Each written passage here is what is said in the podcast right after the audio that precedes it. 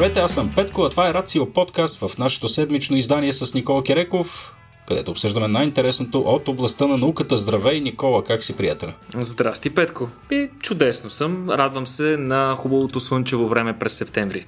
Чувах някакво подчукване малко по-рано. Продължава ли ремонта у вас? Ами, той не е точно ремонт, да кажем подготовка за новия зимен сезон, който изобщо не се знае дали ще има зима на фона на миналогодишната, но санират ми в момента апартамента, така че ще ни извинят слушателите, които ще чуват леко академично почукване от време Поста... на време. Слагаш ли и ти една хубава кръпка, така, софийския градски фон? Или, или, или имате съгласието между съседското да покриете по-голяма част? Това е една доста тежка тема, но в крайна сметка Няма след да дълги преговори, продължили около 6 месеца, получихме официалното съгласие на всички жители на входа и така да се каже, кооперацията ще изглежда новооблечена, а не на кръпки, както е У, на доста места. Браво на вас, браво на вас. Това си, това си е победа от всякъде. Но е доста забавно така, понеже в момента това се случва на, по алпийски метод, така че от време на време на прозореца ми може да се появяват хора с цигара в уста. Добре. които ще ме гледат лапнал микрофона, доста интересно ще бъде. Ще си задават въпроси, какви ли ги върши пък той? Да, Сега, да. Ние с почукванията ще може да се справим само да не се чуе вик от някъде. Това вече ще... не, надявам се, надявам се да не, да не започне да играе бормашината, но ако нещо се случи, ще помоля хората да не се стряскат. Добре, Никола, аз имам един въпрос към теб, понеже в момента се намираме в период на в смисъл, тотална лудница. Всеки родител е запознат с тежкото административно и всякакъв друг вид бреме преди началото на учебната година. Но аз задавах въпроса, понеже естествено търсиме сега някакви комбинации, как големият син съответно да посещава някакви неща като допълнителни активности, без естествено да преувеличаваме нещата. Сега детето не искаме да го насилваме много. А, та, извън училище се чудим какво точно, какво точно да захванем. Изключая спортата се замислих какво би било твоето мнение по отношение на следния въпрос. Ако ти хипотетично беше, беше родител, коя сфера на познание върху коя сфера на познание би се фокусирал и би била най-важна за теб детето ти да, да абсорбира по някакъв начин, тъй, защото да му дадеш една добра основа за всичко останало, което му предстои в живота. Ако искаш го формулирай като научно направление, като дисциплина или като начин на мислене. Интересно ми е ти какво мислиш по темата. Ами, ако трябва да бъда напълно откровен, имайки предвид и собственото си детство, бих направил всичко възможно да му дам пълна автономия на детето ми да прекарва повече време навън, да се сблъсква с околната среда абсолютно само и само да открива законите на физиката, химията и биологията чрез собствените си наблюдения и личния си опит, така както се е случило при мен, а не да трябва да го пазя непрекъснато, да го дебна, да не глътне някой пясък или нещо такова.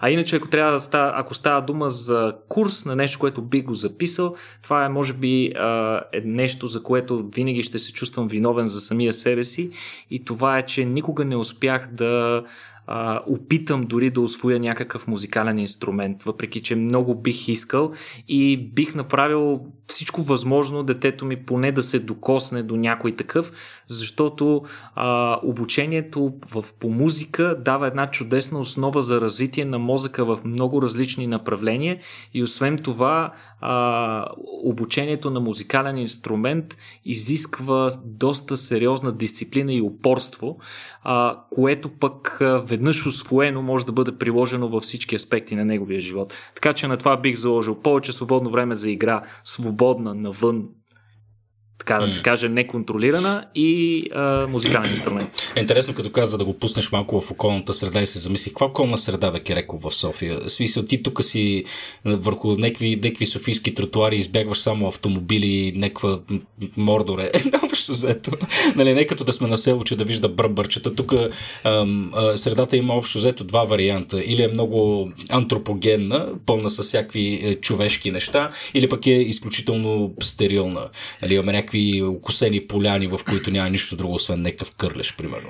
Е, Петко, това е, имай предвид, че това е твоята гледна точка на възрастен, имай предвид, да. че това, което децата виждат през техните очи е много различно, те виждат mm. много от тези неща за пръв път, всяка, всяко от тези неща, за което на теб ти представлява нещо тривиално, например, тръбите на някакъв водопровод, каквото е обичайната гледка в дружба, където аз съм израснал, mm. за децата това е едно прекрасно място за игра. Да, да, естествено, естествено, естествено имат малко по-различен поглед, но тук се сещам, поне този въпрос съм го задавал на така непосредственото ни рацио обкръжение, което е пълно с всякакви учени, експерти, професионалисти в разни области. Най-често срещаните две неща са едното, което ти каза, музиката, тъй като нали, заради всичките причини, които ти вече изброи. А, другото, което присъства най-често е математика, което също е нещо, което аз разбирам. Някакси това е да говориш езика на Вселената или езика на материята, езика на мисълта. Нали, математиката също е готина като идея.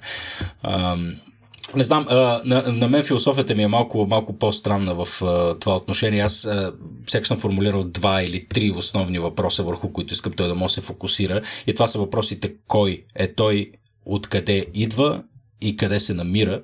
Като тия три въпроса по естествен начин те карат някакси да, да гравитираш към три основни направления и това са биология или натурал философия, не, нека така да я наречем, поглед в биологичното ни минало. А, разбира се, историята и географията. Вероятно причината за това е, че последните две са моите две любими научни направления, а пък първото го намирам за жизнено необходимо, тъй, защото всяко едно хлапе да разбере мястото си в екосистемата и в, в природата изобщо.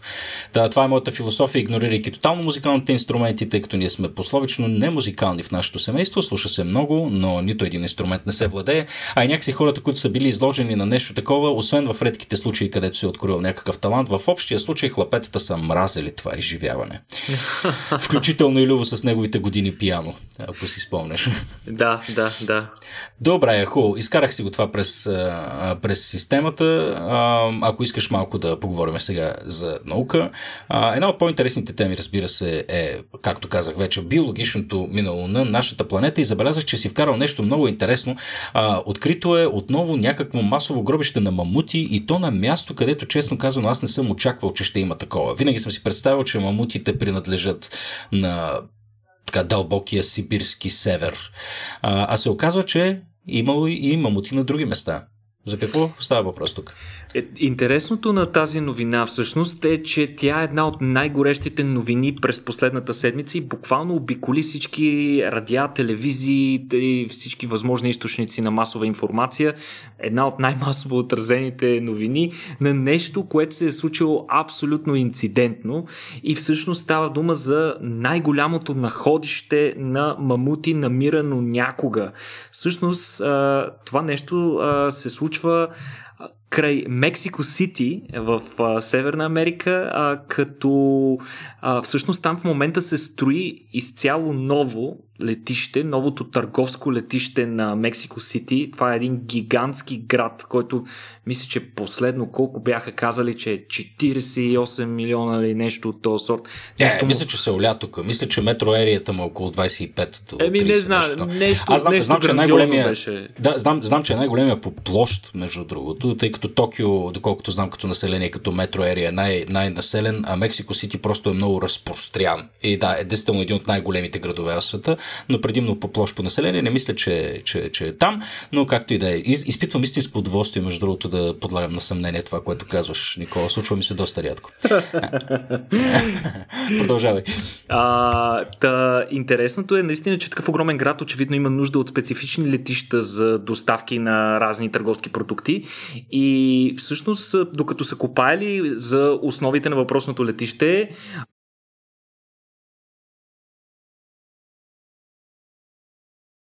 близо до летището, на около 20 км от него, първото находище на нещо интересно праисторическо, а, те са открили а, два човешки капана, смисъл капани, които са правени от праисторически хора, обитавали вече а, Северна Америка. Тези капани са представлявали дълбоки трапове, а, в които те са улавяли мамути, а, всъщност те са ги покривали по специален начин, така че поне така се предполага от страна на учените, а, че са ги покривали така, че да станат незабележими и животните са падали вътре и са умирали намирали, а, като вътре в тях са открити останки на 14 колумбийски мамута. И сега къде идва летището в цялата история? Ами докато работниците копали, те постепенно започнаха да се натъкват на огромно количество гигантски а, скелети. Без да знаят каква, какви животни са, на какви животни са се натъкнали, те разбира се са се обърнали към палеонтолози, които са дошли веднага на място по успешност и те са установили още на момента над 100 скелета на мамута, като последствие допълнителните разкопки показват наличие и на всякакви други животни, като мамутите открити до момента са над 200. Има останки на антилопи, на риби, на какви ли не други животни древни. А, по-интересното е, че въпросното летище се строи на дъното на пресъхнало езеро, където всъщност са намерени всички тези кости. А, интересното за колумбийските мамути, тъй като Петко ти много добре спомена, нали, че ние обикновено си представяме мамутите във вида им, в който сме ги виждали по филмчета, нали, такива гигантски космати зверове от а, Сибир. Но всъщност колумбийските мамути са били друг вид мамути, живяли горе-долу по същото време, т.е. преди около 1 милион години, а, били са високи около 4,3 метра, т.е. горе-долу колкото, а, колкото мамут, нормален, но не са имали козина, което е интересно, а, тъй като в Северна Америка по това време е било доста по-топло, отколкото в Сибир. И а, са се разпростирали, територията им се, хабитата им се е разпростирал от Канада до Хондурас, като интересното при тях е, че те рязко са изчезнали преди между 13 и 10 хиляди години от сега, като а, не е ясно каква е причината за изчезване. Вероятно са множество различни фактори, сред които едното е рязката промяна на климата, от друга страна, разбира се, натиска, който са им наложили човешките ловци. Се. Но а, какво се е случило с тези животни и защо са се събрали там? Защо има такова огромно гробище на едно място? Ами, учените предполагат, че тогава, а, по времето, когато тези животни са били живи, тогава езерото не е било напълно изсъхнало. Напротив, то е било абсолютно а, реално, все още си го имало, било е пълно с вода, но бреговете му на територията, където в момента се строи летището, е било а, така покрайните на езерото нещо като блато, като кално блато, където животните са били привличани от добрата растителност, където имало повече храна, но вероятно са затънали и не са можели да излезат и са умрели от глад или изтощение или от удавяне. И а, освен това, учените спекулират, че е възможно и човешките ловци да имат роля в това нещо. Тук вече това е изцяло плод на спекулации, но някои учени смятат, че те може да имат роля за умирането на толкова голямо количество а, мамути на едно място, като те предполагат, че някаква ловна стратегия е свързана с подгонването им към езерото и така те са навлезли много дълбоко в блатото и не са вече можели да излязат и съответно после са били изядени.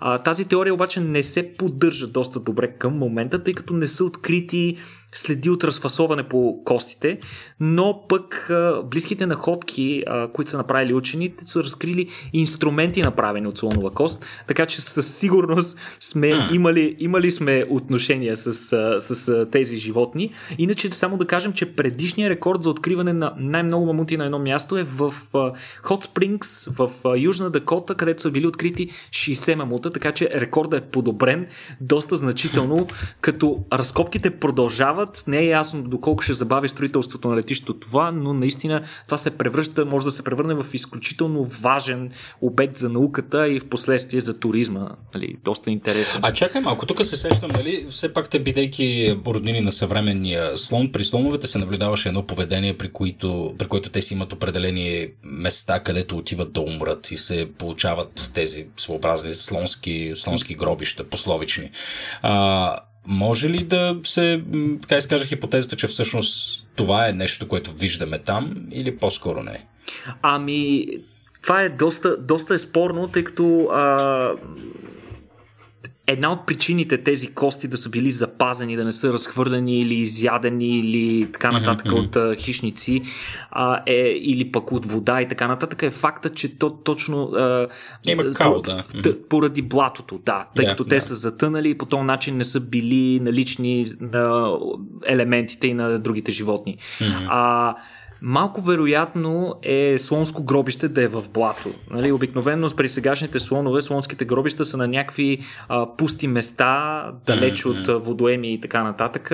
И обикновено там няма голямо струпване на кости, нали, няма някакви стотици животни. Вероятно има останки от стотици животни, но единични кости, всичко друго е разхвърлено.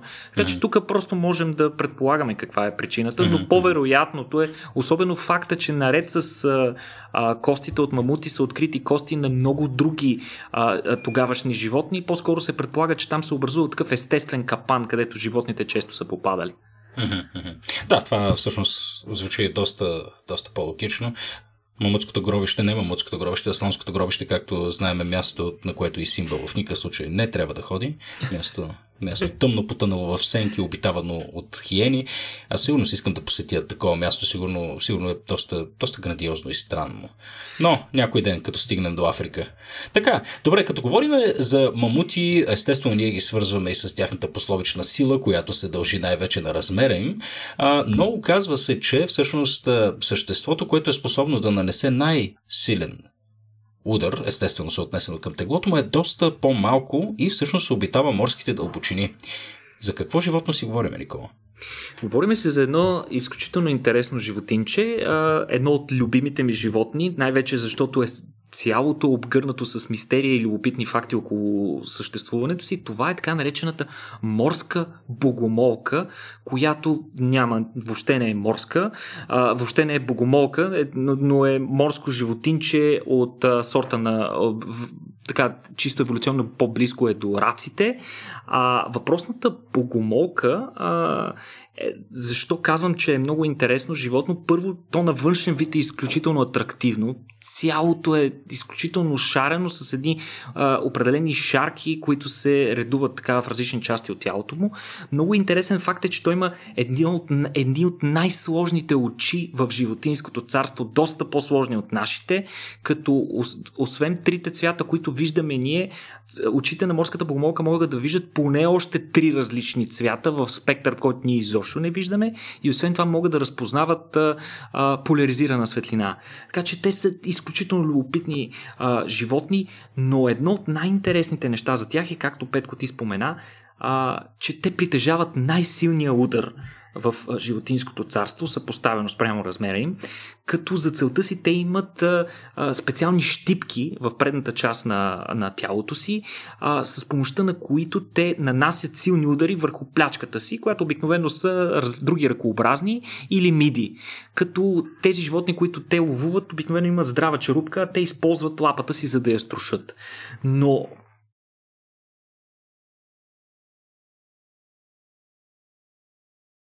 английски смашър или нещо с което се чупат неща, а, с въпросната щипка може да нанася изключително бърз удар. Причина за това е, че има специални мускули, които затягат лапичката толкова силно, че при освобождаването и тя се ускорява до 10400 Ж или равняващо се на 23 метра в секунда. Това е огромна сила, въпреки че лапичката на животното, тъй като животното е малко, до 10 см достига, но това може да нанесе удар от 1500 нютона, при което почти никоя черупка на никое морско животинче не може да издържи толкова силен удар. Всъщност, тези животни, тъй като са много шарени, често са обект на акваристиката и хората обичат да ги гледат в домовете си или дори в а, а, големи аквариуми, а, отворени за публика, но често има проблеми с тези животни, тъй като ако бъдат ядосани, те могат да нанесат толкова силен удар по стъклото на аквариума, че а, практически да, да го щупат стъклото и да причинят изтичането на огромно количество вода. Те животинки ги отглеждат ли? Това ли искаш да ми кажеш? Да, гледат ги в а, специални морски аквариуми, просто защото те са изключително красиви, Фуф. наистина. А всъщност Но... може ли да се наблюдава този удар? Изглежда ли това нещо ефектно? Като... Ами, на първ поглед не, по-скоро ефектите от него са изключително mm. интересни, а, тъй като буквално виждаш как черупката клетката на даденото животно се отваря, а, за да може, тъй като а, морската богомолка е хищник, да, да, за да изяде животинката. А, много е интересно, но за да видиш истински впечатляващия ефект, трябва да го гледаш на високоскоростна камера. Използвайки много високоскоростна камера, учените са установили много интересен ефект. И това е, че поради изключително голямата бързина на удара и факта, че тя се извършва под вода, това генерира едни специфични мехурчета, които след това трябва да имплодират вътре в себе си. Те са се генерирали вътре в водата. При тази имплозия, процесът се нарича кавитация, локално се наблюдават ударни вълни и достигане на температура много по-висока от температурата на повърхността на Слънцето. Говориме си за няколко хиляди, няколко десетки хиляди градуса, макар и за някакви части от секундата. Поради тази причина, животното дори не е необходимо да оцели плячката си. То реално с един удар нанася два едновременно. И понякога допълнителният удар, причинен от тези а, ударни вълни, а, могат да, да поразят плячката без дори нормалното а, лапичка да е оцелила а, плячката. Това е изключително интересно. А, но по-интересно е, добре, при тези силни удари, Нали, трети принцип на механиката, всяко действие има равно по сила противоположно по посока противодействие. Защо лапичката не се чупи? И това е една голяма мистерия за, за биолозите.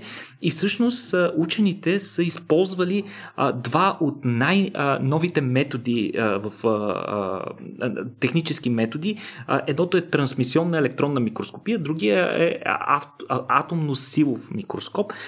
И е, това нещо е съчетано с високоскоростна камера. И това, което те са установили, е, че лапичката съдържа покритие от специални биологични наночастици. Това са нанокристали от хидроксиапатит, едно съединение, което по принцип изгражда а, нашите кости, но всъщност е, помага и, и съответно на, на морската богомолка, което е безгръбначно животно. Та тези хидроксиапатитни кристали имат способността да абсорбират и да разсейват силата на удара, като по този начин гарантират, че животното няма да си щупи лапичката при първия си удар. А всъщност тези хидроксиапатитни кристали при, при а, при всеки удар леко се извъртат и напукват, вследствие на което тези а, деформации а, отнемат част от силата на удара, а пък с течение на времето те лесно биват, а, биват ремонтирани от а, животното, тези микропукнатини, които се получават. Така че а, тези а, нови открития на учените пък а, могат да ни послужат за а, вдъхновение, така че ние да можем да направим подобни покрития и при а, наши различни производства на високотехнологични материали, които е необходимо да са много леки, но много здрави и да не се напукват. Например, представете си го за а, скафандри, а, за, за астронавти или за други планети, а, бронежилетки и какво ли, какво ли още не, но фактически нито един материал от сега използваните от човечеството дори не може да стъпи на малката щипчица на богомолката. Това беше много готино. Добре, като си говорим за животни супергерои, следващата новина също е свързана с една уникална способност за оцеляване. Сега, колкото знаем, храносмилателните системи на повечето живи същества са устроени и еволюирали така, че да разграждат максимално бързо и максимално ефективно нещата, които попаднат а, в храносмилателната система, но виждаме, че всъщност има едно същество, което безпроблемно може да се промъкне през през нея. Сега интересно ми е да видя пък с а, а, какво пък е покрито това същество и можем ли да го заимстваме, за да може ние да оцелеем а, в такива екстремни условия. Какво имаш да ни разкажеш по темата? това беше една огромна изненада за мен, а вероятно е била и за учените, които за първ път са го установили. Та те са изследвали един доста тривиален тропически вид бръмбър, който се нарича на латински а, регимбартия атенюата, а, което нищо няма да говори на средностатистическия човек, но да кажем някой ентомолог за него този род не е с нищо впечатляващ род на разни бръмбърчета. А, но учените са установили, че въпросният бръмбър може да преминава активно през храносмилателния тракт на жаби. И то за една конкретна жаба, която е петнистата езерна жаба и да излиза през колаката, т.е. да преминава през целия храносмилателен тракт на животното и да излиза от другата страна непокътнато, т.е. да излиза живо и здраво, без да се е разградило, въпреки че жабата по принцип се храни с насекоми, при този бръмбър номера и не се получава. Всъщност, наблюдавайки това нещо, учените после са си направили редица експерименти, като са хранили тази жаба с такива бръмбари и са установили, че 90% излизат до 6 часа след като са изядени и обикновено по-голямата част от тях са живи и здрави и нищо им няма. А рекорда, забележи Петко, рекорда е 7 минути. 7 минути животното след влизането в устата на жабата, то вече е излизало през задния ти край. Сега, а, разбира се, учените са гадни хора. Те трябва да видят какъв е точно механизма на това нещо. Затова те а, са намазали краката на част от бръмбарите с восък за да видят дали това ще промени а, нещата. И наистина това променя значително нещата, като времето за излизане а, през храносмилателния тракт вече става между 38 и 150 часа, като винаги животните излизат мъртви, което показва ясно, че бягството на въпросният бръмбър е изключително активен процес, при който той буквално препуска през червата и храносмилателния тракт на, на жабата. А когато стигне колаката, много интересно, животното по някакъв начин активно стимулира жабата да го отдели, да дефекира, да отдели съдържанието от колаката си, тъй като учените винаги са установявали, че животните излизат с бръмбарите излизат с предния си край а, през колаката, така че те най-вероятно отвътре я хапят или я поддат и по някакъв начин я стимулират да ги отдели, за да, за да оцелеят. А, иначе животното, въпросният бръмбър е тестван и при пет други вида жаби, като се справя чудесно и във всички тези случаи. Така че този, този вид адаптация очевидно не е видово специфичен, а е по-скоро специфичен за земноводни и то конкретно за жаби, които най-вероятно са основния враг на бръмбъра и той с течение на времето е еволюирал да се справя по доста ексцентричен начин с този тип а, заплаха. Иначе при другите видове, други видове а, бръмбари от същото семейство подобно нещо не се наблюдава. Това е много, много интересно. Не се знае какво точно се случва обаче вътре в жабата, как точно бръмбара преминава през а, тези изключително враждебни условия на храносмилателния тракт на жабата. Така че а, това е гаранция, че ще има допълнително изследвания, така че с, с, с а, а, нетърпение очакваме още разкритие на детайли около това вълнуващо а, бягство на а, този тропически бръмбър. Много, много, много впечатляващо за тропическия бръмбър. Все пак той не може да стъпи на малкия пръст на пророк Йона от Стария Завес, който, както знаем, е бил погълнат от кити, е преживял там три дена и три нощи и е успял да напусне невредим без да прави кой знае какво. Нали така? Ето, ето, ето ти отново как библейската история бие по всякакъв начин науката. Уви, не, може, се, не можем да изстъпим, да. Не можем да изстъпим изобщо на, на това. Добре, много, много готино. А, Никола, искаш ли в оставащите ни около 5 минути, защото ние продължаваме да експериментираме с нашия малко по-кратък формат. Вече вие, уважаеми слушатели, трябва да кажете дали това ви доставя удоволствие или пък искате да слушате малко повече от нас в рамките на едно пускане. Но, Никола, в оставащите 5 минути нека да хванем и една космическа новина. Както знаем, или както повече слушатели вече забелязали, повечето от тях, за добро или за лошо, са свързани с Китай напоследък. Та Китай отново са направили нещо. Какво се случва? Китай на 4 септември, а, буквално преди седмица, изстреляха на борда на ракета носител Long March 2F. Изстреляха първия си а, космически апарат за многократна употреба.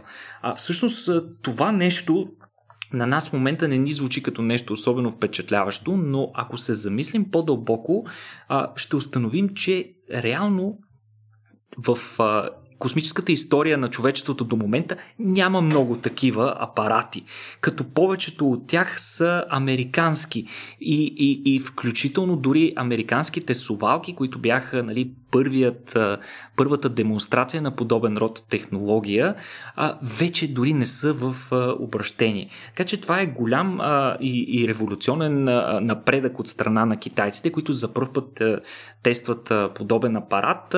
Нещото най-вероятно ще прилича на совалка. За съжаление няма много добри и, и реални снимки, на които да видим какво представлява, тъй като самото изстрелване а, беше доста засекретено. Апаратът е прекарал в орбита два дни, след което успешно се е приземил на тестовия полигон, с което е завършил нали, успешния тест. А, не се знае, но по-вероятно е, че въпросният апарат няма да бъде използван за а, пилотирани полети, така че няма да има екипаж, но пък с наборна му най-вероятно ще се извеждат в орбита различни апарати и сателити. А, нямаме достатъчно данни, китайците не са предоставили много такива, но трябва да кажем, че въпросните а, апарати за многократна употреба при всички случаи са бъдещето на, на изследванията на космоса, тъй като по този начин се спестяват значително количество ресурси ресурси и, и, и разбира се, включително а, а, физически, така и финансови ресурси, тъй като а, не всеки път да се строи нещо на ново и да се унищожава, както е, например, с а, капсулите Союз а, на, на руснаците и редица други апарати.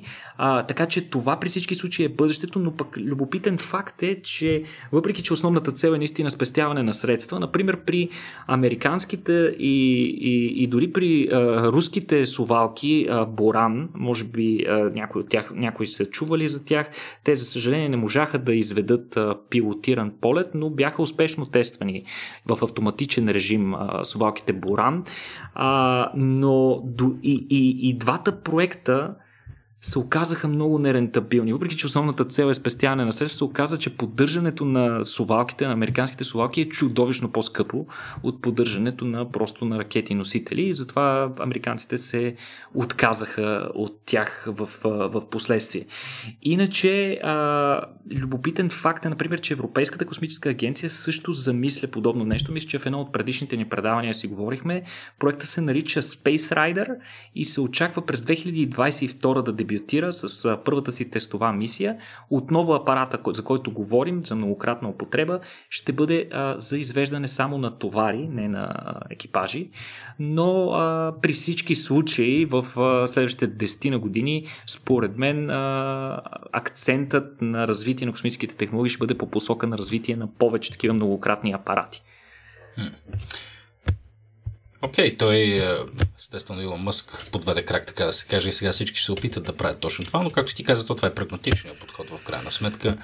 Няма как да е друго яче. Руснаците всъщност играят ли тази игра в момента? В смисъл, търсят ли се някакви альтернативи на съществуващия кораб Съюз? Поне аз не съм попадал на някаква новина. Аз също не съм попадал на подобни новини. Любопитно е факта, че напоследък няма големи такива проекти от страна на руснаците. Те разчитат на старите си технологии, които наистина са доста надежни, но при всички случаи те имат нужда да усъвременят стратегията си и да влязат в крак с времето, тъй като, както ти сам каза, темпото, което налага SpaceX и както и другите частни играчи, е нещо с което и старите космически агенции трябва да започнат да се съобразяват.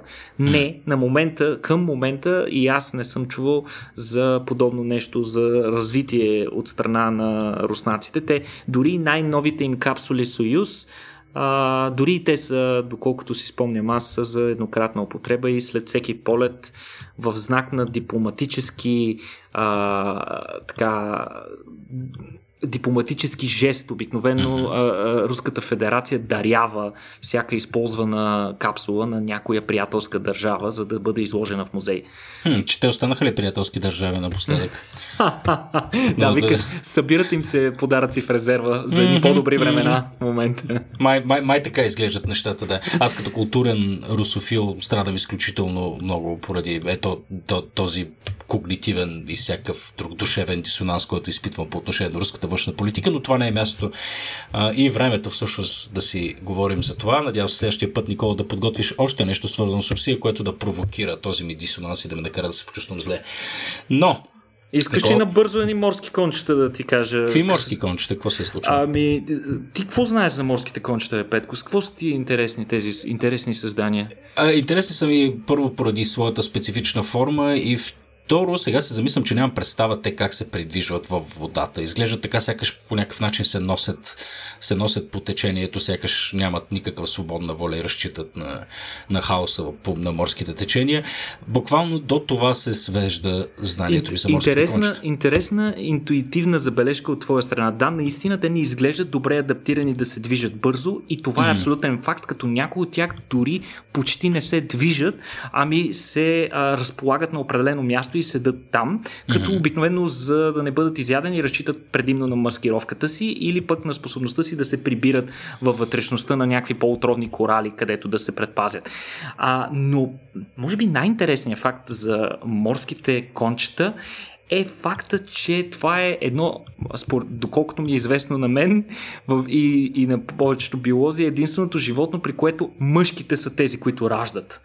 И сега, mm. това, това е доста, доста интересен е, интелектуален дисонанс, нали, как ще става това нещо. Всъщност се оказва, че мъжките отглеждат ембрионите в подобна на джоб структура, която се намира в гръдната им, така, гръдно-коремната им част, като женските след специален танц на ухажване, а, женската преценява, мъжкия решава дали той е достоен за нейните яйца и отива и снася яйцата му в този джоб. След около месец на инкубация вътре в джоба, животните се почват да се раждат, като това носи изумителна а, аналогия с човешкото раждане, тъй като а, раждането е вследствие на серия от едни такива мускулни контракции, които буквално изхвърлят а, навън а, младите а, морски кончета. Но учените наскоро са установили нещо друго общо с човешкото раждане при тези животинки. А, те са а, сравнили сухата маса на ембрионите а, и са установили, че тя остава същата през целия период на бременността. Това означава, че животните не се изхранват само за сметка на резервния жълтък вътре в яйчицата им. Ако се изхранваха само за сметка на жълтъка, масата им постепенно щеше да намалява, което означава, че от някъде има приток на допълнителни хранителни вещества. Това, което те са установили всъщност, е, че при дисекция на бременно морско конче, за съжаление е трябвало да убият едно такова животно, за да разберат повече за, за тези интересни детайли в, неговата, в неговото поведение и функциониране. Те са установили, че яйцата а, из, са прикрепени към коремната стена на животното, а на коремната стена на животното има специални разширения на кръвоносните съдове, които доставят хранителни вещества и кислород директно на, а, на, на младите организми, което е изключително много наподобява на плацента. Нали? Не е съвсем плацента, но доста, доста наподобява на плацента. И сега, Петко, моят въпрос е как според теб, чисто еволюционно, ти си го обясняваш това нещо, защо според теб е възникнала необходимостта мъжките индивиди да са тези, които да отглеждат и раждат следващото поколение? Не зная, Никола. Буквално не мога да, буквално не мога да, да изляза с някаква правдоподобна хипотеза. Толкова, толкова е контраинтуитивно това нещо, че, че не мога да включа в момента защо. Сещаш, сещаш се за филма с Арнолд Шварценегер, любимия. Да, между другото, минаме през акъла, да.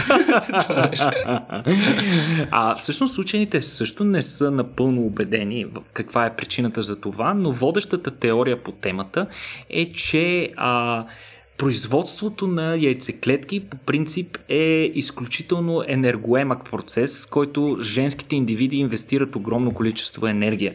И всъщност, тъй като морските кончета са на, стоят на едно място и съответно не винаги са достатъчно добре защитени, а, бременността ги а, подлага на, допълнителен, на, на допълнителна заплаха. И всъщност, за да компенсират това, те трябва да могат да произвеждат повече яйцеклетки и поради тази причина те смятат, че женската след като снесе а, своите яйца в а, въпросния джоб на мъжкия, тя се освобождава от необходимостта да допълнително да полага грижи за, за яйцата и освобождава хранителен ресурс да произвежда нови яйцеклетки. И когато мъжкия вече е родил, женската вече има нови яйца, които да а, имплантира в мъжкия, като понякога това дори е наблюдавано буквално часове след раждането, мъжкия може да запремене отново.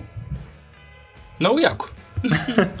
да, звучи, звучи, звучи логично, да. Явно природата си намира начин, в крайна сметка. Природата винаги намира начин, тя не търпи празно. Точно, точно така, както каза не безизвестният герой на Джеф Голдблум в филма на Стивен Спилбърг Jurassic Парк да завършим драматично. Нали така, Никола?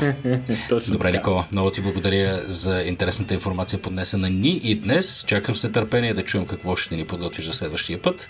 За сега се горамни благодарности отново към хората, които подкрепят нашия подкаст. patreon.com наклона черта BG. Може да го направите и вие. Надявам се да се чуем и следващия път. Никола, благодаря ти. Желая ти хубав ден, приятен ремонт и спокойствие. Благодаря ти, Петко. До скоро и на нашите слушатели. Чао!